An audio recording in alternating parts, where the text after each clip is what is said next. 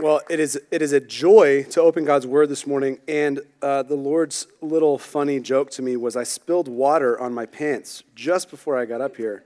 So that's not distracting at all. I get to talk with you this morning about one of my favorite topics in the world, which is uh, music, but more specifically, singing, and more specifically, still, the church singing. My hope this morning is that this is an encouragement to you because this is something that you, church, do really well. When we gather, when we sing together, this is something you do well, and I am grateful for that. Um, I love hearing the voice of the congregation. Um, I loved hearing it just now, uh, and in the first service, you sing beautifully. So, as you turn in your Bibles to Ephesians chapter 5, let's be reminded of where we are in this letter. Paul, thus far, has begun with reminding uh, Christians of their story. Jew, Gentile, grafted into the same family tree by the blood of Jesus. The fundamental doctrines of salvation, the unifying effect of the gospel, this is the first half of the letter. Then the second half of the letter is okay, Christians, okay, church, this, in light of what we just have talked about, in light of salvation, in light of being saved by grace through faith, this then is how you live. So, this second half of the book, chapters 4, 5, and 6, have all been and will be directions to the church. So, we've talked about unity in the body of, the body of Christ. We've talked about putting off our old self, which is corrupted by its deceitful desires. We've talked about being renewed in the spirit of our minds, walking in newness of life. It reminds me of what we often say during baptisms buried in the likeness of Christ, raised to walk in new life. We've talked about walking in love, being imitators of God. We've talked about God's design for sexual morality. We've talked about foolish talk and coarse joking, and I will tell you that was particularly convicting in my life as a one who grew up watching The Office um, and still watching The Office a lot. Coarse joking is something that I need to work on uh, in my life. So, we talked about how anything done sinfully in secret, when exposed to the light, becomes visible, which brings us to where we've been ca- camped out for the last couple of weeks. If you look at Ephesians 5, 15 to 21, this is where Paul is saying, Because of all these things we've talked about, then look carefully, believer, how you walk, not as unwise, but as wise, making the best use of our time Therefore, do not be foolish, but understand what the will of the Lord is. In verse 18, if you'll follow along with me, says this And do not get drunk with wine, for that is debauchery, but be filled with the Spirit, addressing one another in psalms and hymns and spiritual songs, singing and making melody to the Lord with your heart. So, our text today provides our focus. Our focus is this a spirit filled church is a singing church. What does it mean to be filled with the Spirit as we address one another using psalms and hymns and spiritual songs, singing and making melody to the Lord in our heart? Again, a spirit filled church must be a singing church. Would you pray with me? Father, I pray that this would be an encouragement this morning. An encouragement that uh, singing is a good gift that you have given to your people to do together. Lord, let it be encouraging that this church is a singing church, and let us continue to be encouraged to sing all the louder, all the more uh, full throated singing, convicted singing. Encourage us this morning. Convict us where needed this morning. Help us this morning. In Jesus' name, amen. so, why do we sing? Again, our hope, uh, my hope today is that we'll see that a spirit filled church must be a singing church. It must be important if we repeat it a lot. The Bible has taught us that, right? So, a spirit filled church must be a singing church. Why do we sing? During the past decade, I have had the privilege of having many conversations around this uh, area, whether it's people auditioning for the band, whether it's just talking about worship around town. Uh, my parents were, our worship leaders, family members. My grandma always jokes uh, on Sunday morning, she prays for all the worship leaders in our family all over the country. Uh, and it's such a joy to have grown up in a family that sings. Um, but I know that's not everybody. So I ask the question why do we sing in church? And I get a lot of different answers. So let's hear some of these answers that I've gotten, paraphrased, of course, because um, that's been a lot of conversations. So let's think about a couple responses. I've heard things like the purpose of worship is ushering the congregation into the presence of God. I've heard uh, the purpose of worship is to allow people to connect with God. I've heard that the, the, the purpose of singing or worship is that so that I can uh, express my feelings to God about who He is. Uh, I, it's so that I can feel and the congregation can feel close to God. The purpose of singing is to give praise and honor and glory to God. And at every level, these are sincere answers. And these are sincere thoughts about the nature of what we do when we gather, the nature of our relationship with God on a Sunday morning. And most of these aren't wrong. The one that I would say, hey, careful with is we are not doing the ushering. We are not ushering people into the presence of God. The Lord has brought us together this morning. Make no mistake about it. We are gathered by the Holy Spirit. He invites us, we do not invite him. And that is great. That is a, a relief to me uh, because I always forget to invite people to things. So thank you, Holy Spirit. uh, I, here's the deal I want to express that I agree that I want to express my feelings about who God is. I want to feel close to God. I want to give praise and honor and glory to God. These are good things and good desires, but there's something else that needs to be drawn out here. That while these are good desires and they are true and they are something that we do, there's something we sometimes forget or overlook, and that is this. Paul reminds his readers that Christ has broken down the dividing wall of hostility. Because Christ, uh, because of Christ, God's chosen people include both Jew and Gentile which means today that you and I are part of the body of Christ, the family of God, not by our own human bloodline, but through the blood of Christ. Paul says, Don't be wise, don't be unwise, but wise. Don't be foolish, but understand the will of the Lord. He ju- juxtaposes drunkenness and being filled with the Spirit. He puts against each other, one another, being filled with drink, which is a depressant that uh, causes our uh, disorder and disunity and our senses to be dulled. And then he says, but be filled with the Spirit, which leads to more order, order and unity in Christ. We are brought together by the blood of Christ. We are filled with the Holy Spirit. So, here's the thing Part of what we do when we sing, when we are spirit filled and we gather together as the church, is we sing together for the benefit of one another. This is the horizontal aspect of our worship. There is a vertical, uh, the, the, the vertical aspect of our worship is important, but the horizontal is also important. We don't sing, reminder, to usher in the presence of the Holy Spirit. We sing because we are filled with the Holy Spirit. This means that context, uh, continually, perpetually filled with the Holy Spirit, a cup overflowing. And because our hearts are overflowing with the Spirit, the outpouring and the outworking of that filling is a song together, to be done together. Paul says the right response here is to sing and make melody. Singing is both a natural response to being filled with the Spirit and a command that God gives us, which is a gift and for our good. Have you thought about that? How it is a good thing, it's a fun thing we do, it's nice to hear people sing, but it's also something God tells us to do because it is a gift. Singing is not an afterthought for God. And I would encourage you to go check my work here because I'm going to tell you that the Bible, Scripture, references singing over 400 times, and 50 of those are direct exhortations or commands for God's people to sing. Singing is important to God. Singing matters to God. God sings over his people, as we see in the Old Testament. The largest book of the Bible is a book of songs. And a lot of these songs were written as reflections from a songwriter, but they were also meant to be sung congregationally. If you look at the top of a bunch of the Psalms, you'll see to the choir master. That's pretty cool. So, the short answer to my question of why do we sing is that God made it to be a natural response to being spirit filled. We sing because of who we are in Christ. But I'm preaching, so here's the longer version. We sing because it matters. We sing to give honor and glory and thanks to God. Yes, we remind we sing to remind each other of the character attributes of God. His love, his faithfulness, his justice, yes, his wrath, his salvation, his graciousness.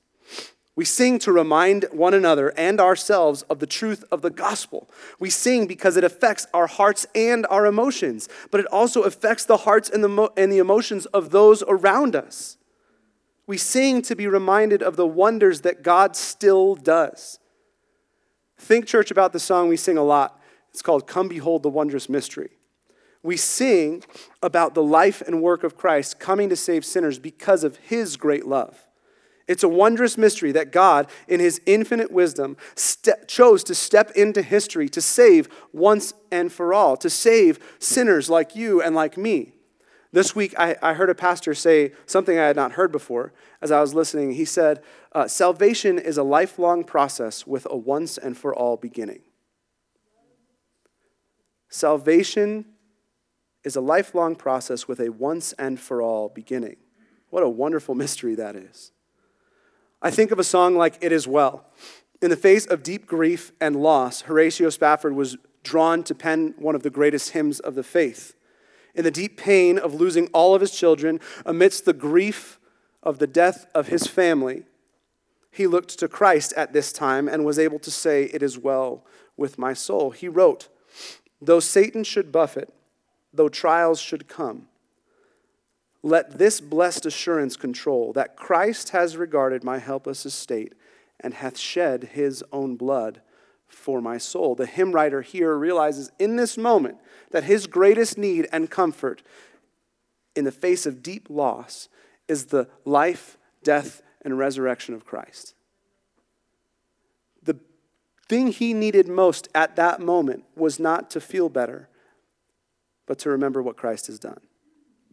And so I uh, had a conversation with, with somebody in the first service who said, uh, John, I can't sing that song when, we, uh, when I gather, when, when we sing it because of what it means to my family and how it reminds me of my grandfather. And even when he couldn't sing, uh, when he couldn't articulate a lot of things, he tried to sing that song. It was an encouragement. And I would say, as I'm singing here, as we're talking about singing here, we're going to talk about a couple times where I couldn't sing because the congregation was doing its job. and teaching and admonishing and reminding me uh, of the faithfulness of God. So, in light of this, why do we sing? Because God tells us to, because God made it to be a natural response to being spirit filled. So, who do we sing to? It's a good question. Matt Merker, in his book Corporate Worship, says this, and I hope to have at least an example of this book so you can go check it out in the $0 bookstore next week. I'll just put it on the table so you can see it. I would highly recommend this book by Matt Merker, Corporate Worship. A local church is an assembly of blood bought, spirit filled worshipers who build one another up by God's word and affirm one another as citizens of Christ's kingdom through the ordinances. We don't go to church to worship, we worship because we are the church. If we treat church merely as an event to attend, we're more likely to slip into a self centered mindset. We'll rate a service based on how it served us. Yet, the scriptures show that belonging to a local church is integral to the Christian life. We join and gather because it's who we are. When we worship, we embody, make visible in space and time our distinct corporate identity. This is a unique thing that we're to do, a unique job that Christians have when we gather. When we gather and sing to one another, the parallel text to this one, Colossians 3:16 says this, we are to teach and admonish one another using psalms and hymns and spiritual songs. Our text today says that we are to address one another in psalms and hymns and spiritual songs. We are to embrace the one anotherness of our song. John Stott says this Whenever Christians assemble, they love to sing both to God and to each other. Sometimes we sing respectively as uh, responsively as the Jews did in temple and synagogue, and as the early Christians did also, meeting before daybreak to recite a hymn antiphonally to Christ as to a God. Also, some of the psalms we sing are in reality not worship of God, but mutual exhortation. A good example is Psalm 95, in the singing of which we should turn to one another. O come, let us sing to the Lord. Let us make a joyful noise to the rock of our salvation. Here is fellowship and worship, a reciprocal invitation to praise. So, who do we sing to? Say each other. See, you're getting it. Look, you can take the middle school teacher out of middle school, but you, uh, you know, you're still going to get them. All right, uh, this is not a byproduct of, of, of us happening to be here together. Singing is not like, oh, we're all together, might as well sing some songs. That's not what it is. This is an integral part of the gathering. This is one of the marks of the church throughout history. It's been singing to and for the benefit of one another. Uh, the Lord's bringing to mind at the moment a, a, a house churches, I heard a, a, recounting of house churches in China whispering songs to one another. What a beautiful picture of the gospel and the importance of this gift that the Lord has given. So, I don't get to sit next to my wife and sing often. Um, but a few months ago, we were at a, con- a conference, and the room was filled and with, with pastors and wives and church staff, and the singing was thunderous, like deafening singing. It was amazing. But my favorite part about that time together was I was standing next to my wife and hearing her belt out these truths about who God is, his faithfulness, his love, the truth of the gospel. That, hearing my wife sing at the top of her lungs, reminded me of the truth and brought joy and gratefulness to my heart. So maybe you have a question here. You're saying, John, I get it. Uh, I get what you're saying, kind of, but it feels a little bit self centered. It feels self centered to say, like, we come to church, this place where we gather in the presence of God to worship God, and you're telling me I have to sing to each other? Okay. Uh, yes, I am saying that. Because God understands that we are relational beings. He created us for community, for relationship. Think about this way from the first man, being created in God's image means that we were built for community. Adam was made, was created, and God said it's not good for man to be alone. So he made Adam Eve to be his helper, his companion in life.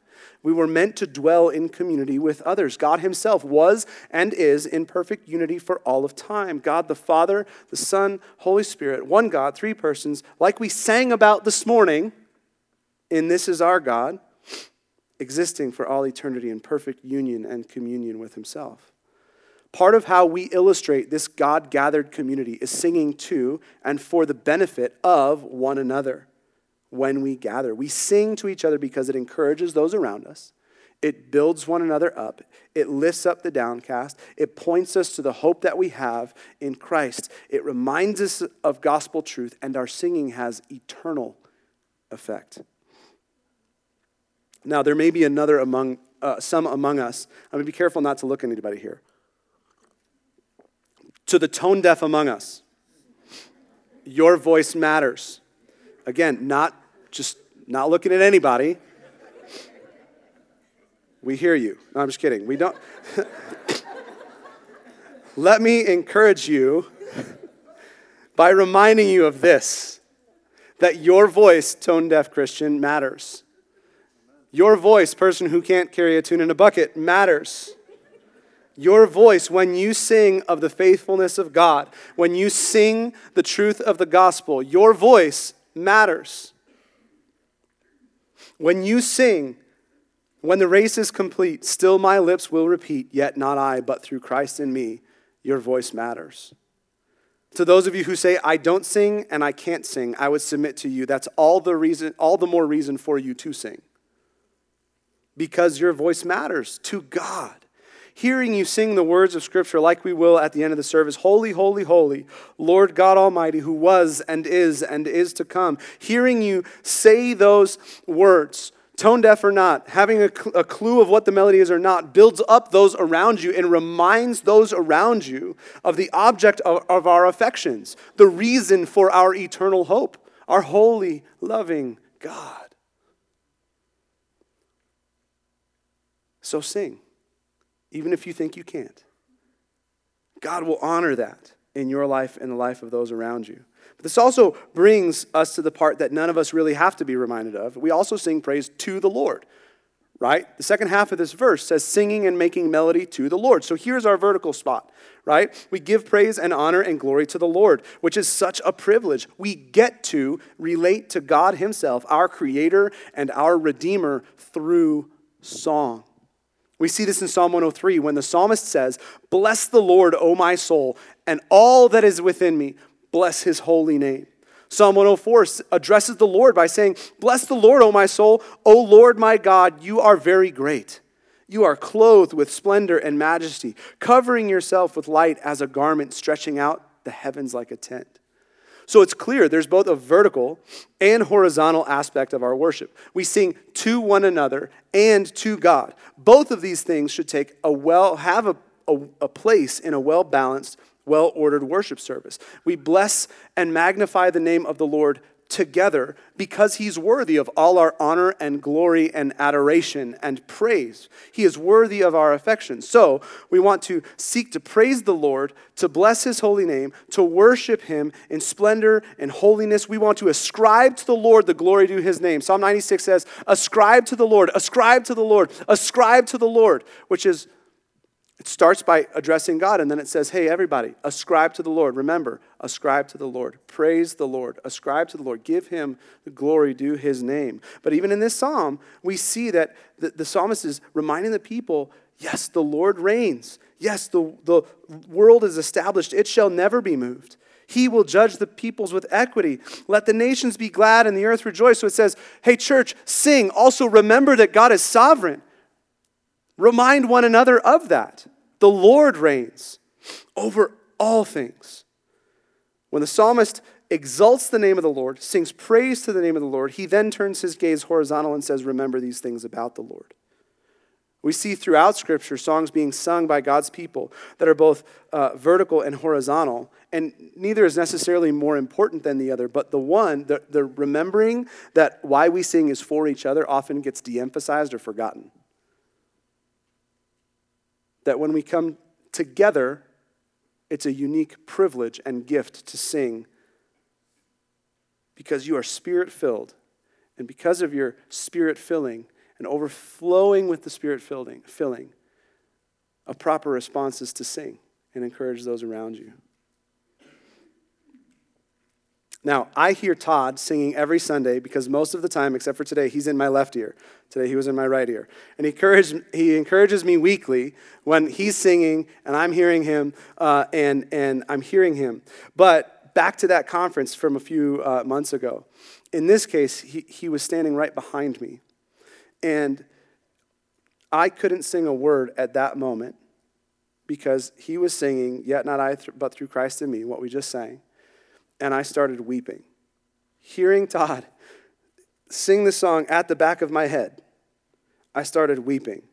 And earlier this week, I was walking around upstairs, over here in the youth room, writing this part and weeping again. Just by myself. Because after having walked together for 12 and a half years, understanding what Todd and Kathy and their family have gone through joys and sorrows. Todd and Kathy understanding the joys and sorrows of my life and my wife's life. I always say we didn't get great premarital counseling, uh, but we got great post marriage, post wedding counseling with Todd and Kathy. Uh, I don't know that Ashley and I would be here today if not for Todd and Kathy's wise counsel. So, knowing about Todd's life and, and thinking about all of those things, knowing that as he sings, when the race is complete, yet not I, but through Christ in me, that he means it and he lives it. And that's a great example to me. And the Lord reminded me of God's faithfulness to my, in my life and the, the, the faithfulness that he's shown through Todd and Kathy in the life of my wife and me and my children. It reminded me of God's faithfulness in bringing us to this church, which has become our family for the last almost 13 years while our family is 2,000 miles away. So, if singing is important to God and who we sing to matters, then what we, what we sing should also matter. So, say for me, what should we sing? Say, what should we sing? I woke you up, right? Because you sounded like kind of nod off and like, uh, you don't expect to have to answer back. But remember, I'm a middle school teacher, so or was a middle school teacher. So yes, thank you for asking. That's a great question. I hope we have seen thus far that God is clear about his feelings of singing. God is clear that singing together is important. It's a gift that He has given and something we are commanded to do. We see that in Ephesians uh, 5 and Colossians 3.16. Let me remind you of those. Colossians 3:16 let the word of Christ dwell in you richly teaching and admonishing one another in all wisdom singing psalms and hymns and spiritual songs with thankfulness in your heart to God. And Ephesians 5 remembering addressing one another in psalms hymns and spiritual songs singing and making melody uh, to the Lord with your heart. Because why? Because you are filled with the spirit Paul says. So here's here's where this becomes interesting. Because the improvement in technology uh, over the last number of years has allowed for fast and effective spread of massive amounts of music across the globe. Before technology, there was this little thing. Uh, it was a thick book, usually hardback bound, and it had uh, music notes in it. It was called a hymnal. Some of you may know what that is. Some of you don't know what books are because you have computers at school. Uh, but it was a book like this of hymns. It was a published book where it was a curated collection of songs that you sang forever until you spent the money to buy a new hymnal.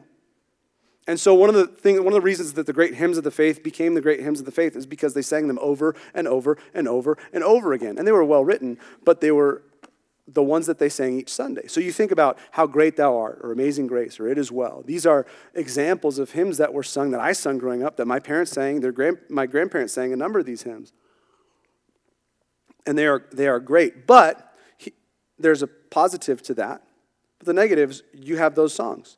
The beauty of so many of technologies, we have access to so many great songs all over the world from, from people, writers all over the world. The radio and streaming services have put tens of thousands of potential songs at the fingertips of those responsible for choosing the music that is to be sung in the gatherings of God's people. So, while a good thing, also a really challenging thing. Would you agree?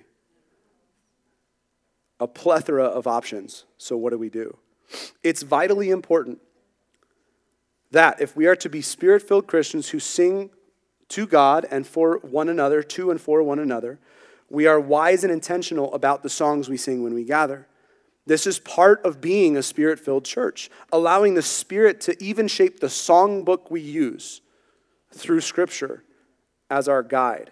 Now, listen, the main or primary reason a song is sung should never be whether it is popular, right? That could be a good anecdote, but just because it's popular doesn't mean it's good or should be sung in the gathering. So, looking at why a particular song has gained popularity is super helpful. Sometimes that's really great, sometimes that's a challenge. The following isn't a perfect framework, it is an expression of a framework that has been decided by our pastors and leaders at Cross of Grace after studying Scripture and enduring practices through church history. Every song we sing goes through a version of this framework before being introduced to the church because we're cultivating a hymn book and we can't sing everything all the time. My encouragement is we should have a framework by which we choose the songs we sing corporately together. So, I'm going to make you respond again. First, is the song true? Say, is it true? Is it all true? Say it. Say, is it clearly true?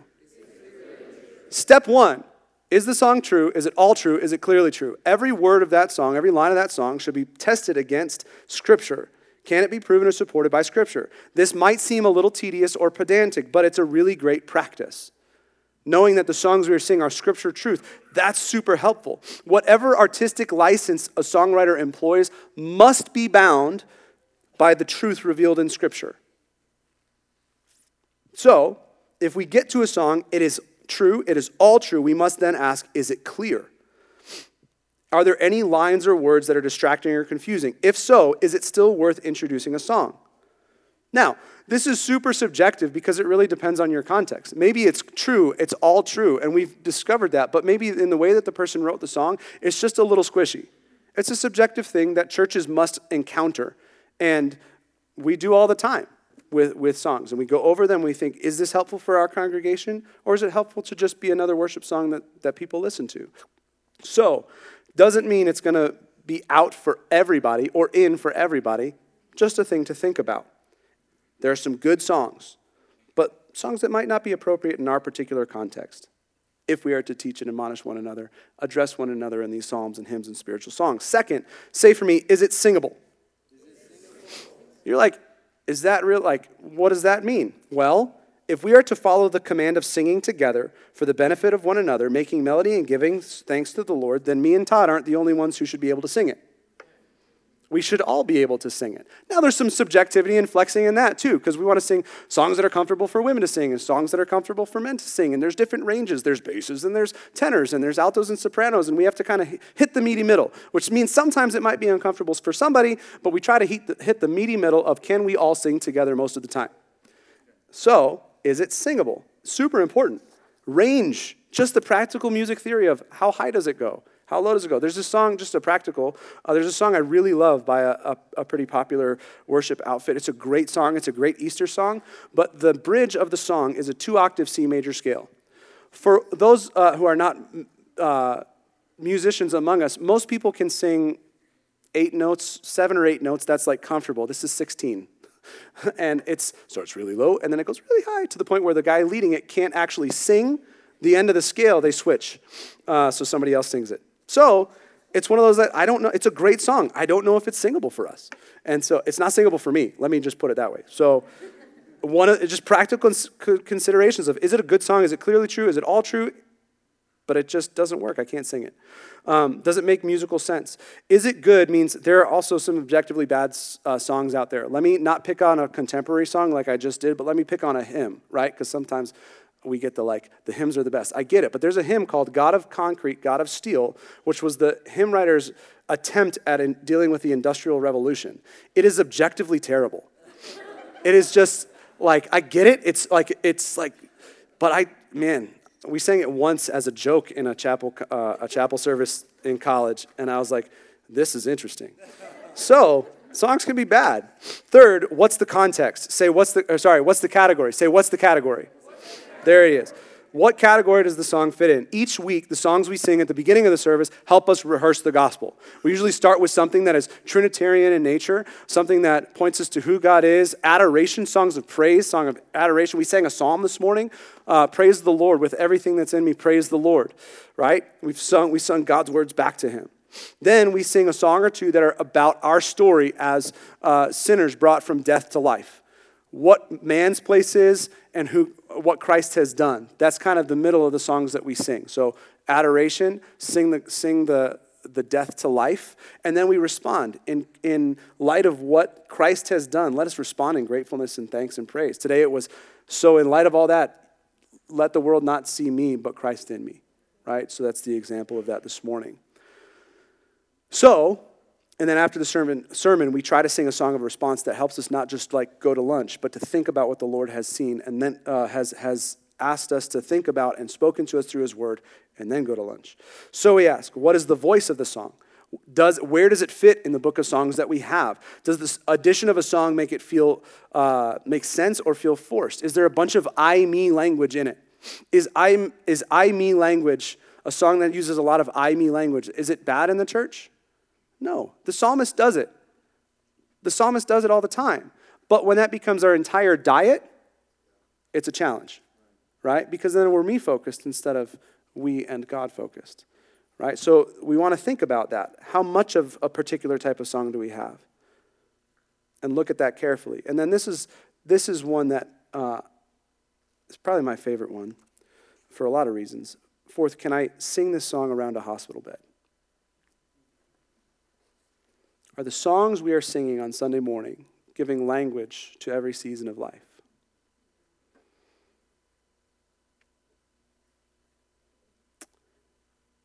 If the songs we sing are for the body, if they are to allow the word of Christ to dwell in us richly, if they are to teach and admonish, then we should be cognizant of whether a song may be sung around the hospital bed of a man in his 50s going to see Jesus after a battle with cancer or on the bed of a seven year old who has gone to see Jesus far too soon, or an elderly saint who is in her last days before she goes to see Jesus.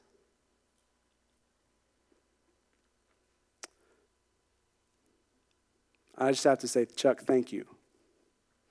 Because Pastor Chuck and I have had the privilege, the solemn privilege of leading a lot of these in the last few years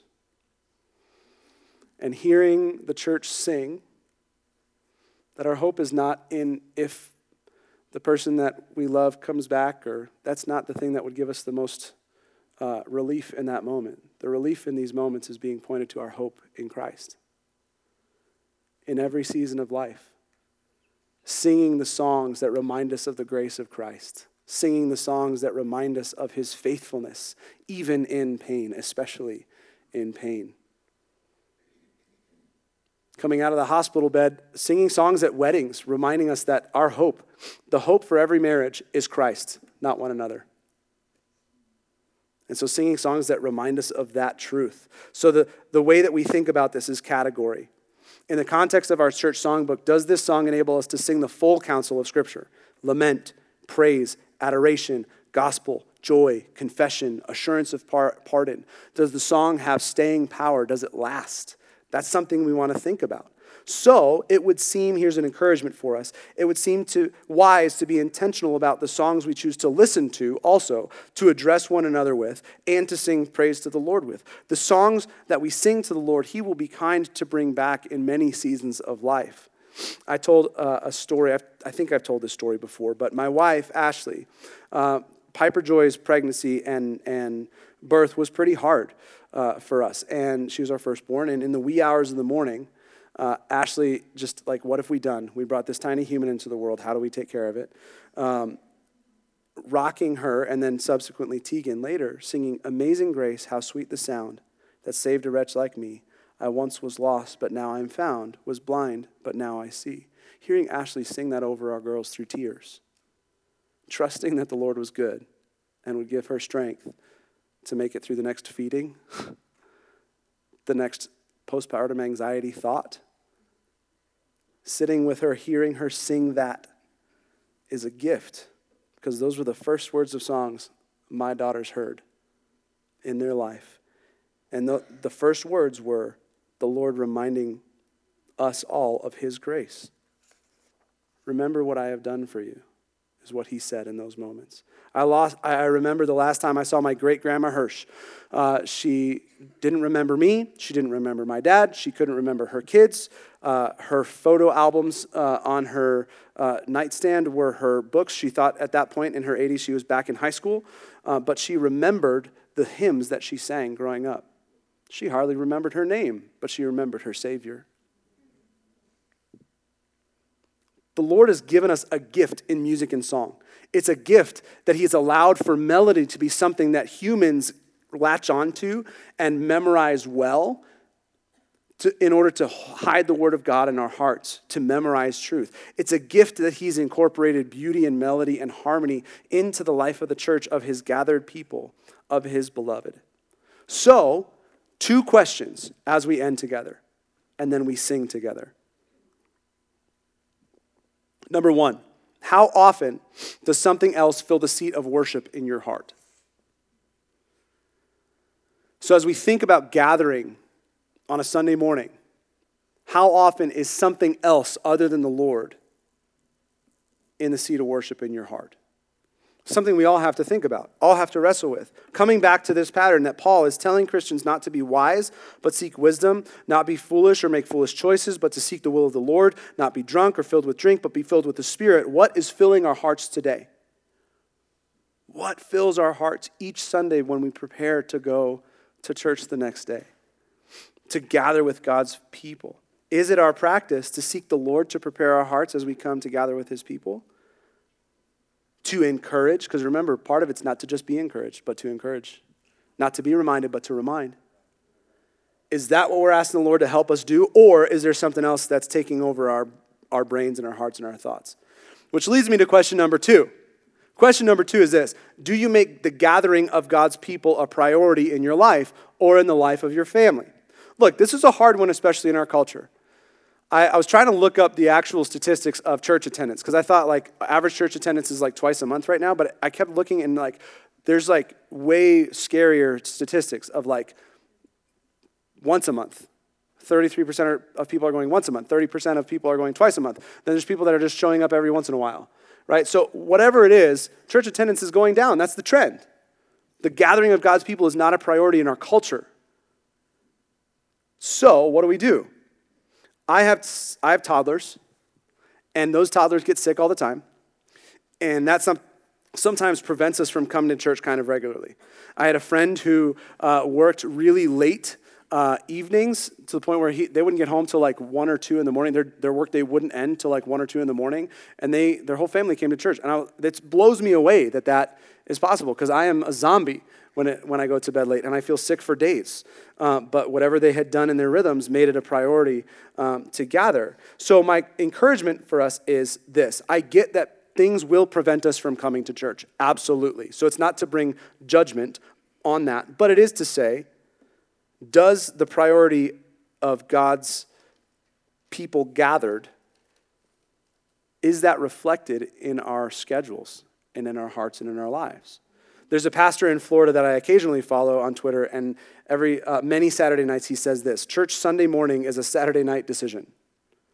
And I think that rings so eh, true in so many situations, whether it's work related, hanging out with friends, a toddler losing a shoe right before getting in the car. There are so many things on a Sunday morning that are vying for our attention uh, that often the decisions we make on Saturday night will help us be prepared for Sunday morning. Now, sometimes you can't be prepared. I have a friend who got all his kids in the car uh, and got to church, got in the front door, and said, Where are your shoes to one of his children? He said, I don't know. I thought you had them. the child had been dressed, got all the way to church, in the doors, no shoes. right? That happens, right? It's life, right? I have two kids. Some of y'all have like 30. And it's like, it's it's a challenge. I get it. In every season of life, it is a challenge, but is it a priority for us? Two quick stories, one from my wife's life and one from mine. I don't remember a ton of the family discipleship moments. My parents were faithful in trying to train us up in the way that they should go, but I remember two things. One, uh, we tried to sing a lot, uh, just in, in our family, but we also uh, made it a priority to be at church on Sunday morning. And it wasn't like a legalistic thing, but they really tried. My parents tried to re- remind me that it's not just a place we went, it was a people that we were with. On mission together, encouraging one another in our songs, encouraging one another in the preaching of God's word and in prayer. The church I grew up in wasn't perfect and still isn't perfect. But I believe that the people that gather there week in and week out were faithful. That made a lasting and indelible mark on my life that the local church, the gathering of the local church, is important. And Ashley's family had a rule. She doesn't remember totally this rule, but it was one of the first things I learned when dating her uh, in college. The rule was however late you were out on a Saturday night, you would be sitting in the 8 o'clock service every Sunday morning. because the gathering of the local church was a priority. Ashley's parents understood that we, bo- and, and we both as teenagers definitely re- rebelled against this they understood that gathering with God's people was a priority. So when we were fighting and saying, Can't I just sleep in? we were rousted from bed in the morning by our parents saying, Nope, it's time to go worship God. And that formed and shaped us as a family. So, church, married, not married, college, we can make our own decisions in college. I remember that very specifically. Uh, high school, Old, young, my encouragement is this prioritize the gathering. No church is perfect. We're going to get it wrong.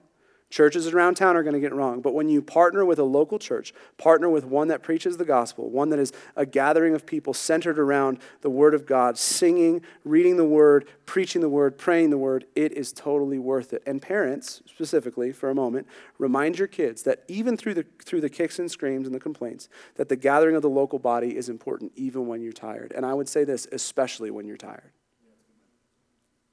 It's the gift that God has given for edification, for building up, for encouragement, for admonishment, for conviction, for sanctification. It's worth it. So, church, be filled with the Spirit. Be continually filled with the Spirit. And let your response be your song. Let your heart overflow as you sing the wonders of our God, whether you know the melody or not whether you're able to recognize the melody or not. A spirit filled church is a singing church. That a church sings is one of the marks of a healthy church. And, church, you do that oh so well. So keep doing it. Keep encouraging those around you with your song. If you're scared to sing, just try. Now, I have to say this there are so many great songs out there, and I know we are aware that we don't always sing what's popular, but we hope that we sing what matters. So the encouragement is this keep coming, keep learning the songs, and as you learn the songs, sing them louder and louder and louder and louder till you drown us out, because we're just your accompaniment anyway. The Lord is a God who says, who does what he says he will. He's a God who saves, continues to save even now. Would you stand?